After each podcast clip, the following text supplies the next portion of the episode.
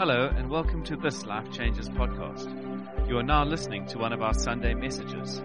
If you'd like to know more about Life Changes, you can visit us on Facebook, Twitter, or Instagram. Now lean in and enjoy. It really is an amazing privilege to be up here this evening. Thank you for allowing me to, to be here. Thank you, Mark. Thank you, eldership team. You guys are awesome. Um, this morning I had the privilege of going to Milnerton, um, our 10 a.m. Milnerton congregation. I got there at 7 a.m. this morning to help them set up. And I just want to say we have it easy at Table View. Amen. Um, those guys work hard every week. Um, it was a lot of fun. I did enjoy uh, Brett Sutherland. Where are you, Brett? Is he here this evening? No, he's probably sleeping. Um, but he, those guys work really, really hard. So uh, please give them a high five if you see them. But God is doing incredible stuff there. God is doing incredible things in our AM congregation, and God is doing incredible things in this congregation. Um, really is amazing to see. I just want to start the, the old timer, otherwise uh, might be here for a few hours. Um, but it really is incredible to see what God is doing. Um, just a quick announcement from my side. We, uh, uh, it's almost a month of romance in this church. Um, and uh, there might be a certain couple uh, in this church who may have started dating on Friday night. Their names might be Josh McGaw and Brittany Anderson. Um, um, we've been waiting about four years for it to happen. Um, so yeah. um, so well done, guys. Well done, Joshy. Ask Joshy the story of how he did it. Very romantic. Um, but yeah, so very, very cool, exciting things happening in the life of our church. Um, and tonight we uh, we have been busy with a series uh, going through the book of Galatians, this incredible book written by by Paul, who was a, um, an apostle to the church, the early church. The, he was he planted many of the original churches. This incredible man that was. Um, I preached a few weeks ago in the morning on uh, uh, Paul's conversion and how he became Paul. And it's just this radical encounter with God. This man goes out and he starts preaching Jesus. And I think sometimes we make it sound, uh, and he was a profound man, but sometimes we make it sound like Paul was on this level and then we are on this level. But actually, he served the same Jesus. He saw a vision of Jesus. He took a hold of Jesus and he started to pioneer something incredible. And the amazing thing about the gospel is that when we catch on to Jesus, when we uh, engage with God, he takes us on this incredible journey. He calls us to pioneer new things, to run after things, to chase after what God has given us. Um, and I love it. I love seeing people who are um, who have newly come to know God. My my mom recently got baptized a week ago, which is incredibly exciting. I've been a Christian for eight years, and from the day I got saved, I've been asking God to meet my mom. Um, and I got to watch her get baptized last weekend, which was a really, really big moment. Um, and God is very kind, and every time I talk about this, I cry, but that's fine. But it was amazing. Yesterday afternoon, I just popped in for coffee, um, and my mom was house sitting my cousin's house, and she actually didn't have any money on her. And it just dawned on her. It was a very funny moment. She looked at me and she said, "I have to get to church tomorrow morning." And I looked at her and she was like, oh, my, I don't have cash. Please can I borrow some money? I have to put petrol in because I cannot miss my church.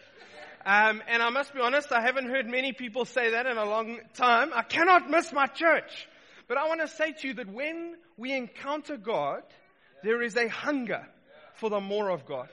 And I think sometimes when we step into church spaces or we've been in it for many years or we've been doing, um, doing Christianity for a period of time, sometimes, and, and Paul actually hits this in the beginning of Galatians, he speaks about how we sometimes forget this gospel that we have been given. And I think tonight God wants to place in us a renewed passion to seek after Jesus in a powerful way. And I want to say to you tonight that if you do not know Christ, He is, the word says He's the Alpha and the Omega. He's the beginning and the end. He's the Savior of our souls. He is more powerful than we could ever imagine. And because of His cross and His incredible gospel, just a quick juice. I like it. I would do the same thing. Just a quick juice. Very good. I have one as well. Um, because that was a very serious point, but that's fine. Um, but actually, he is the Savior of our souls, and because of the cross, we get to have a personal relationship with the Father. This personal, intimate relationship. And this series we've been doing is called um, Jesus Plus Nothing. Actually, as believers and as people, we cannot add anything to Jesus. I love how Mark said it tonight. He said, Jesus is all sufficient. Actually, He satisfies my every need, my every want, my every desire. Why? Because He is all sufficient. The Bible describes Him as that. He is the one who gives us everything we need. And sometimes we forget that. And sometimes we stop engaging with Jesus as the all sufficient one. And we start putting things after the plus. And actually, part of the series and what God's been doing in my heart is he's, he's constantly reminding me to take things that appear after the plus away. Because we so quickly do that. We so quickly add on, well, Jesus plus my quiet time will get me um, closer to God. Jesus plus my good behavior. Jesus plus. And, and actually, the gospel says Jesus plus nothing. There is absolutely nothing you can add to him because he is all sufficient. He has everything he needs. Trust me. There's nothing you can do for him. There's nothing you can give him. He has everything he needs. He is God. And Galatians deals with these three major themes, and I'm going to uh, land on a specific one, but these three big themes. Number one, liberty. Paul is pre, uh, writing to this church and he is writing to them so that they can live in the liberty, in the freedom that Jesus has given them. But then he hits these two things. He hits these two topics, license and um, legalism. Legalism, the, the attempt to acquire your salvation. The attempt to do good works to get a relationship with God. He, he hits this thing hard and he's, he, he's, he's imploring this church, actually following the law, engaging in legalism does not acquire you the favor and love of God. And then he hits this thing called license, this reality that actually um, the grace of God allows us to do whatever we want, whenever we want. And he, he writes it, and, and, and uh, some uh, commentators say he comes across as angry, but actually I love the way Mark hits it a few weeks ago. He said, No, this is a father who is passionate about sons and daughters. This is a father who is fighting for the futures of sons and daughters. So I would ask when you, if you have never read the book of Galatians, it is in the New Testament. It's after the Gospels and Acts. And what I, it's a, I would enca- encourage you when you read this book, read it as a father who is fighting for your future. Because when we engage and fighting for the church's future, Two of these things, license and legalism, Paul, these untruths, these bad understandings of the gospel that Paul is fighting against, and one of them, liberty, he's fighting for. And tonight I, am not going to read a lot of scripture, but I, I would love to hit this thing of liberty. That actually, in the gospel and in Christ, we are given freedom forevermore. It's this radical thing. The liberty of God comes upon us and He gives us space. The, the word says that the boundary lines of the Lord fall in pleasant places. It's this reality that God draws us a future. He, the, um, the, the word uses these kind of analogies of, of writing our stories and almost this architect that draws the plans of our lives. And those boundary lines that he puts in place fall in pleasant places. It's the freedom of God. When we dwell in the presence of Jesus, we live in freedom. That is the basis of the gospel. We live out of this need to perform. We live outside of this need to accomplish. But actually, we live in a free space because we have this radical relationship with Christ. And at the center of that is Jesus. Um, uh, Mark mentioned uh, last week, and the guys announced I got engaged a week ago, a week and a day ago, actually, to this incredible girl over here, Kate West. Um, she really, really is amazing. Uh, I love her a lot, just so, just so everybody knows, in case you're wondering. Um, but I know many people have been asking, how did you propose? And I know you want to hear the story. I can see it in your eyes, so I'll tell you. I'll tell you. So I phoned my friend about three weeks ago. His name is Gunter. He, uh, is, he sails a lot. So I said to him, Gunter, I want to propose. And he said, okay. And I could see that look in his eyes, like Tyler's about to ask you for something. That's a real thing. When I ask you for something, it's, it's, it's a real thing. People fear it actually, because um, it's generally not a small thing. I'm kind of a go big or go home kind of guy. And I said to him, Gunter, I know you've got a friend who's got a sailing boat. Um, so I want to take Kate out on a, I want to sail around, table, uh, around uh, Robben Island and I want to propose to her on a boat. And he looked at me. I was like, wow, okay, okay. And I said to him, please will you chat to your friend? And I was stressing because for two weeks I heard nothing from Gunter. And I would send him the odd message saying, uh, any news? He'd say, working on it. I'm like, woo, woo this better come through soon. Because um, you know when you're getting the nudges, like, when are you, when are you going to do it? When are you gonna, I'm joking. She never did that.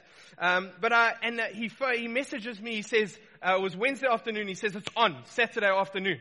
And then the stress comes. Then you're like, woo, this is getting real. We had a rise on that Saturday, so I was like, okay, I need to plan this thing. He had arranged this boat. They got a crew together. I went to Woolworths, as one does, and I purchased picnic things. Um, Woolworths' picnic things are very expensive. Um, just so you know.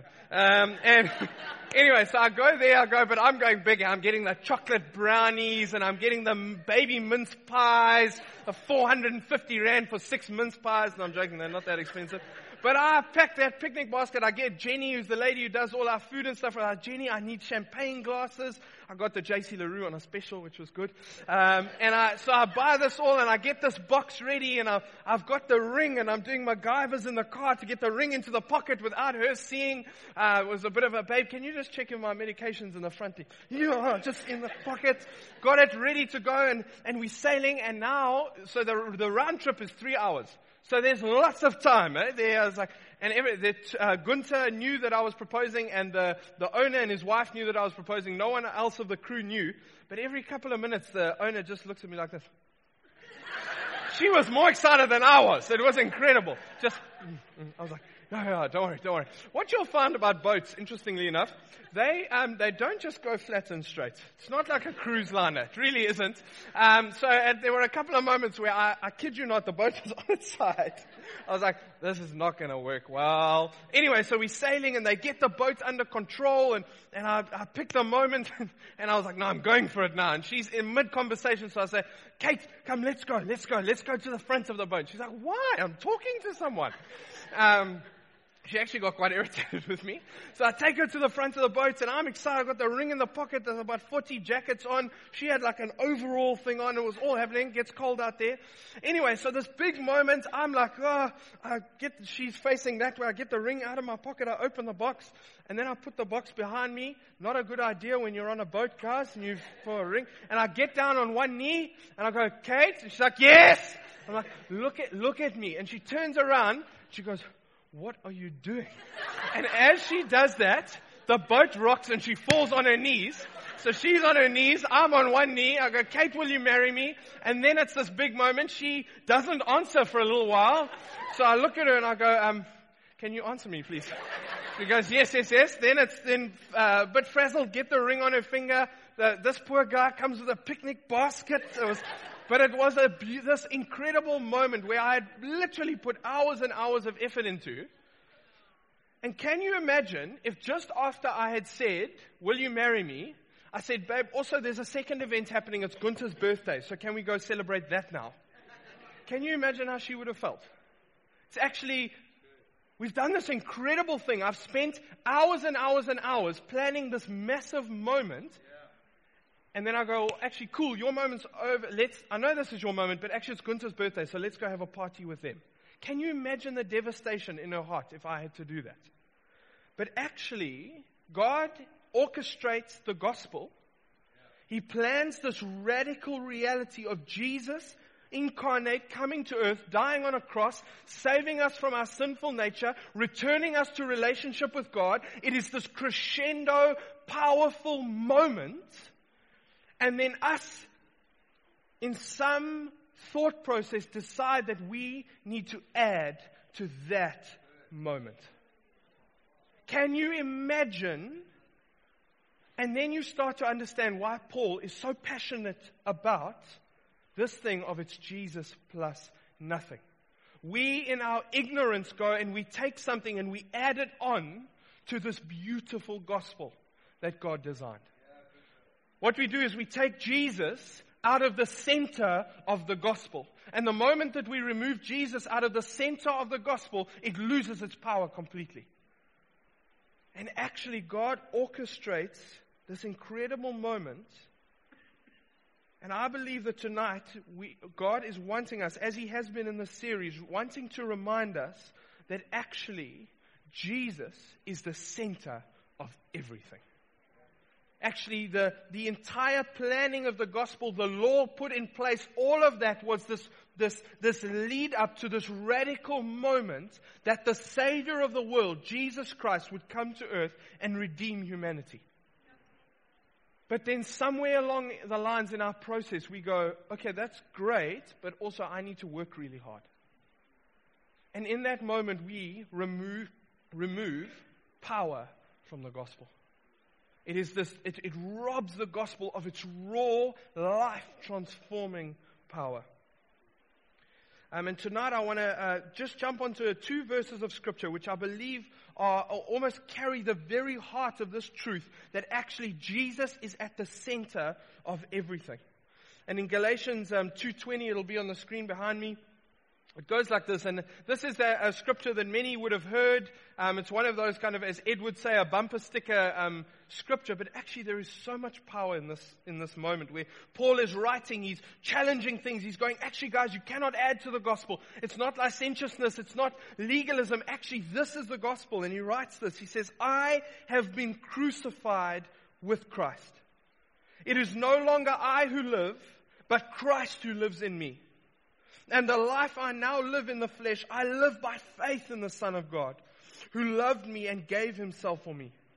I do not nullify the grace of God, for it, if righteousness were through the law, then Christ died for no purpose.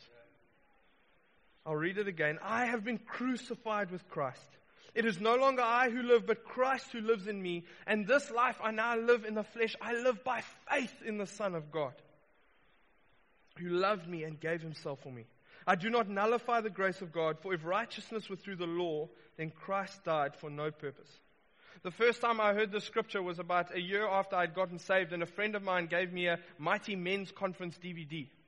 And Angus Buchan, who is this very intriguing older man, he has an incredible influence in the world, is preaching to 50,000 men. And he reads the scripture and he starts preaching about how Jesus is the center and thousands and thousands of men are weeping. You can imagine they are these Afrikaans farmers who come from legalistic backgrounds where they had to perform and they had to do well and they had to tick all the boxes and they had to behave well to get God's favor. And actually he preaches this message that actually it's all about Jesus and it transforms our lives. It is this incredible encounter and there's three simple thoughts that I want to extract out of this scripture, which, and for me, when I watch these DVDs, I remember sitting on my couch at home weeping at the reality that it has nothing to do with me. It has everything to do with Jesus. But sometimes I think we forget that. We encounter God, we get, we come to salvation, we meet the Savior of the world, but then we start to do life. We start to do the pluses of this and that thing. And actually, the first statement I want to make tonight is it's not about you. In verse 20, he says, I have been crucified with Christ. It is no longer I who live. And there, this is a radical statement because actually, legalism and licentiousness, at the core of them, remove Christ from the center and put self in the center. That's what it does. It fundamentally does that. But the gospel removes me from the center entirely. The gospel places Jesus in the middle of my world, our world, the world. That is what the gospel does. Paul here is emphasizing how through Christ my, my sinful self my past self, when I come to salvation, has been crucified with Christ. It has been almost a crucifixion was not a, um, a, a, a, a, simple, easy thing. It wasn't an appealing thing. It wasn't this um, quick um, way of dying. Actually, crucifixion was horrendous. And actually, Paul uses this language. He actually says, well, actually, your old sinful self, when Christ died on the cross, was crucified with him. It's like, it's almost that moment where Trevor is dead, dead, dead. It's like, dead, it's gone. It's gone, but we for some reason let that guy come back all the time in our minds. Because actually the Bible says the old is gone and the new has come. But then the Bible says renew your mind. Because the reality is you are a new creation. But for some reason we still think like the old creation. But actually Paul here is going, I have been crucified. My old self is dead. And then he goes on to say, It is no longer I who live. It's this reality of actually, it's when we come to know Christ, there is a replacement of the center of our world. We are taken out of the center of our world because sin is fundamentally self at the center. That is what sin is. It removes us from the center and it places Christ there. When I live in legalism, I am removing the power of Christ from the center of the gospel, and therefore I am removing the power of Christ in my own life. Because I am adding that plus. I'm going, well, if I do this, this, and this, then I will acquire salvation, or acquire God's love, or acquire God's favor. But actually, Jesus is reminding us, and Paul is reminding us in this text, that actually, you don't live anymore. So, how do you think you're going to get that right? How do you think your actions are going to acquire my love? If your old self has been crucified, if it's no longer you who live, and actually we allow this thing of self to get into the center, and then we start to think that our freedom hinges on our actions, and we start to live in radical insecurity. Because actually, and you know what the challenge is in a church context? Legalism and a, a love relationship with Christ can look very similar for a long time. But when the waves come, and when the challenges come, the roots are very quickly exposed. The legalist will either um, crumble under the pressure of not performing. They will either run away or, or totally disengage. But actually, the person who understands that the gospel places Christ at the center, I have nothing to do with it, He has everything to do with it, they stand through the storms. There is this, this knowing that actually it's not up to me. Is that not the most liberating thing imaginable? That actually it, it's not up to me. It's totally up to Christ. He did the work. He is doing the work. The Bible says that he who began a good work in me will bring it to completion. It does not say he began a good work in me and now I must bring it to completion. We have to constantly remind ourselves that Jesus is in the center of the gospel. The Bible says that pride comes before the fall, but actually, a byproduct of legalism, when we think we're getting it right, is pride. And we raise ourselves up with Christ in our minds. But actually, we are called to constantly be putting Jesus on the throne of our lives. And we so quickly let ourselves get onto that throne. We so quickly let things get onto that throne. But actually, we have to constantly, and that is why the word is so powerful. It's because every time we engage the word, what we should be looking for is Jesus. Doesn't matter if you're reading Deuteronomy, the Psalms, or the Gospels, you are looking for Jesus. Why? Because when we engage with God's word, it rips down the idols and it places Christ where he is supposed to be in our lives. Licentiousness does the, uh, the, a similar thing. It's actually very similar. It puts sin in the center. It actually says that Jesus did this great work and now it allows me to sin. But actually, when we understand that Jesus is um, supposed to be in the center, our response to him is to live a life that glorifies him. It is always a response. Jesus is always the initiator. He initiates with us constantly. And when we respond, we live lives that glorify him. When we engage with him in that way, it removes the sin from the center of our worlds. It removes this self from the center of our worlds and it puts Jesus there. We do the things we do. Why? Because we love Jesus. Because in our worlds, He is at the center. I have to, I, I, I've been working for a church for five and a half years. Do you know how quickly the thing of performance can grip you? It's this radical thing that actually I'm a, I'm a Christian, I'm a believer, but actually I have to do this and this and this. And I have to constantly remind myself that actually my identity is seated in Christ. I don't have to perform. I don't have to accomplish for people. No, I do what I do out of response to Christ. We do what these, we, we engage the word, we worship, we tell people about Jesus. We do all of these things not to acquire his love. Jesus came out of the water, he hadn't done anything. This is my son, whom I love, with whom I am well pleased. Actually, we do what we do out of response to God. Number one, it's not about you. Number two, it's all about Him. Paul is, uh, in that scripture, it says, It is no longer I who live, but Christ who lives in me. And I believe that uh, our salvation is designed to make much of Jesus. I think sometimes we can reduce salvation to this small thing where actually it's, a, it's a, my fire insurance from hell. But actually, actually, and Rory Dyer brought this out so beautifully, the destination of the gospel is the Father. The destination of the gospel is to glorify Jesus. It is to glorify God. It is not there to make us feel better. It is not there to stroke our ego. It is not there to make us feel like our lives are okay.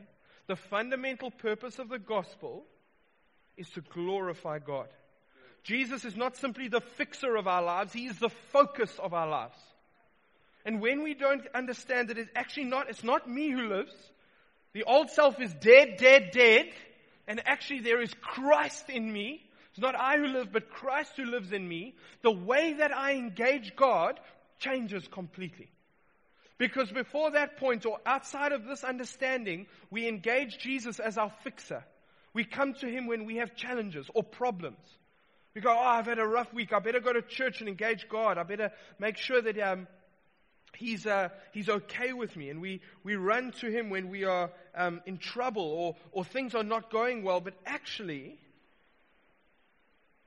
the gospel means that rather than Jesus being the fixer of my difficult situation, He's the focus of my everyday. He's the focus of my every moment. I think um, there's this um, reality that came about through uh, t- um, moments and, and, and swinging pendulums of understandings of God and the church. But actually, we do this thing where we divide sacred and secular. We divide our relationship with God to our normal life. But actually, there is no biblical basis for that. Actually, the Bible teaches us that God is in everything. It's rather this, um, uh, many people would have explained it. They go, well, God is at the top, and then it's family, and then it's church, and then it's work, and then it's. But actually, that is a bad representation of a relationship with Christ. A more accurate representation is Jesus at the center, and everything shoots out from that. Actually, Jesus at the center of my world, and my family life, my work life, my every, my recreation, my friends, the braai at home on a Saturday, all of those things are offshoots of my relationship with Christ. And I want to say to you that then our relationship with God stops being a, a sort of, I'm looking for a fix or a, a moment to make me feel better, and it starts becoming this powerful, world transforming relationship. Why? Because then when I engage with the world, I'm engaging with it from the, uh, a place of the power of God. When I engage with people, actually my consideration why, is Jesus. Why? Not because I feel like I have to, because He's the center of my world. I believe it is this radical transformation of our thinking. Actually, we take ourselves, we take our things, we take our businesses, we take our, um, our families, we take all of those things out of the center of our world We've placed Jesus there because the Bible says that Jesus is the life giver. So if you want the life of God in an area of your life, place him in the center. If you are finding death is ravaging an area of your life, I want to say to you, place Christ in the center of your world and you will see life spring out.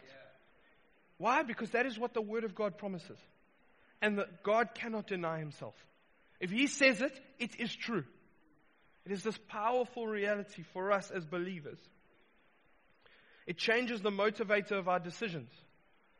Actually, when we are making a, there have been so many moments in my life where I've had to, and, and not a very long life, but where I've had to make decisions, almost those, those hinge decisions where it'll either go this way or that way and it'll determine the trajectory of my life. And I've had to make those decisions. And if I had not intentionally placed Christ at the center of my world when making those decisions, they, wouldn't, they would not have borne life.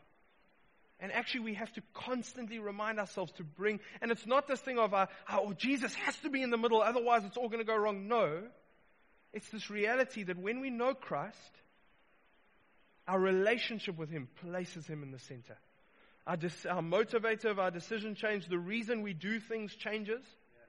Actually, I believe that businesses, Christian businessmen, your business is designed to glorify God.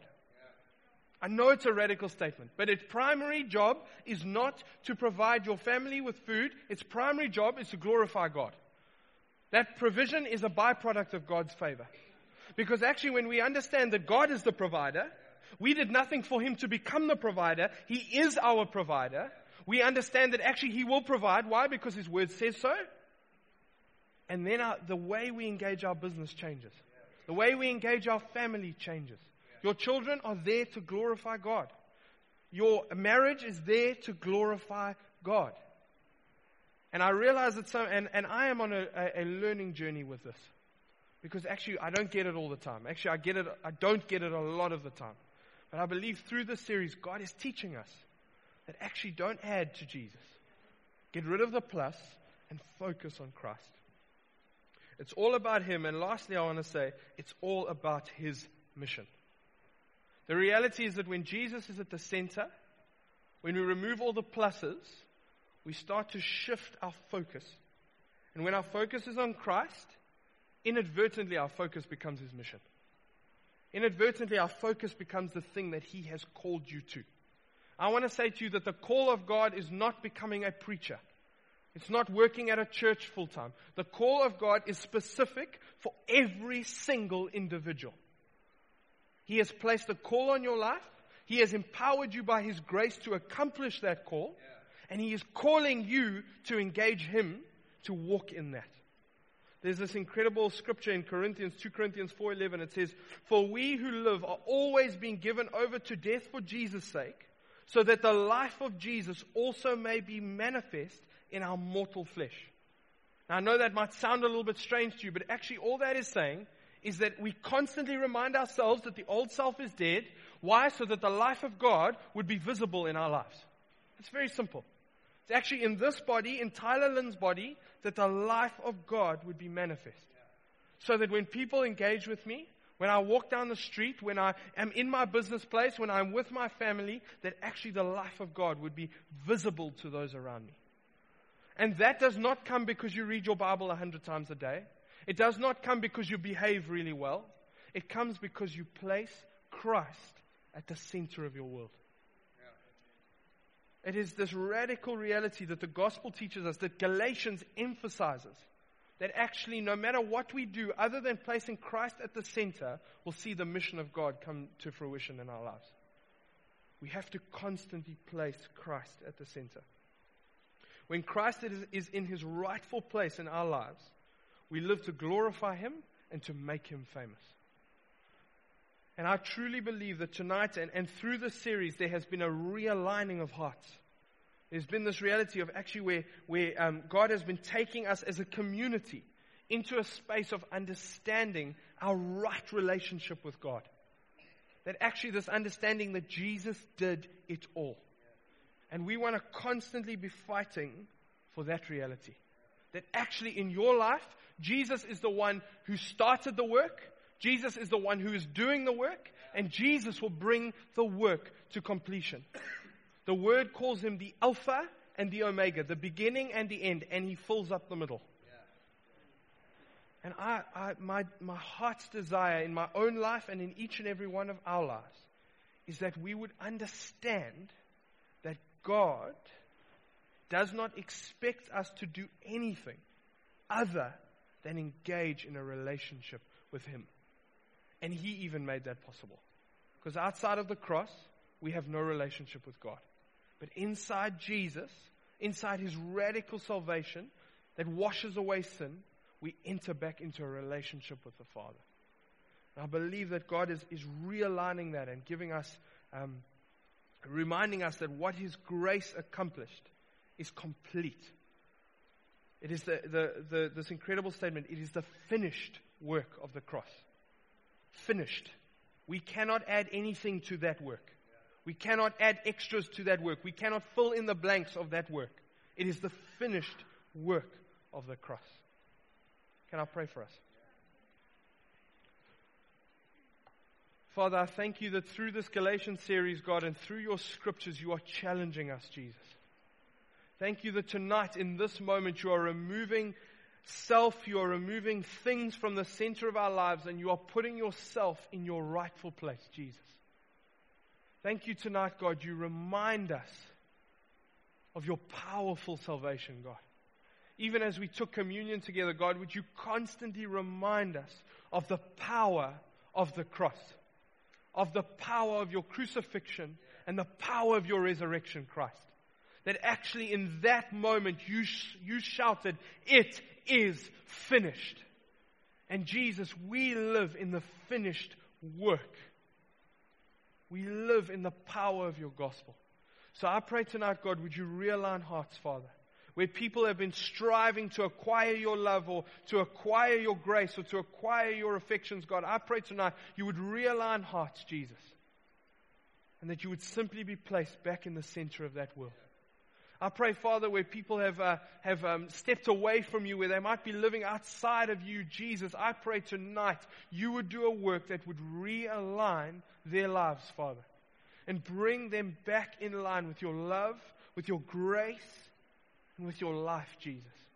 I pray, Father, that through this series, God, that a life would begin to spring out in areas of lives, God, that were, that were barren, Father. Thank you as we realign our thinking, Jesus, you do radical works in our lives. I pray, Holy Spirit, would you come and do that work in us right now? Would you come and do that work in us right now, King Jesus? Would you leave no rock unturned, God? Right now in this moment. Where people have been hiding our fears, anxieties, under things, God. I pray right now, would you lift those rocks? Would you unblock those wells, God? I pray that in this moment, Father, you would take people into a deeper relationship with you, Christ. As you remind us that actually it has nothing to do with us, it has everything to do with you, Jesus. Do that in us, Jesus. In your incredible name.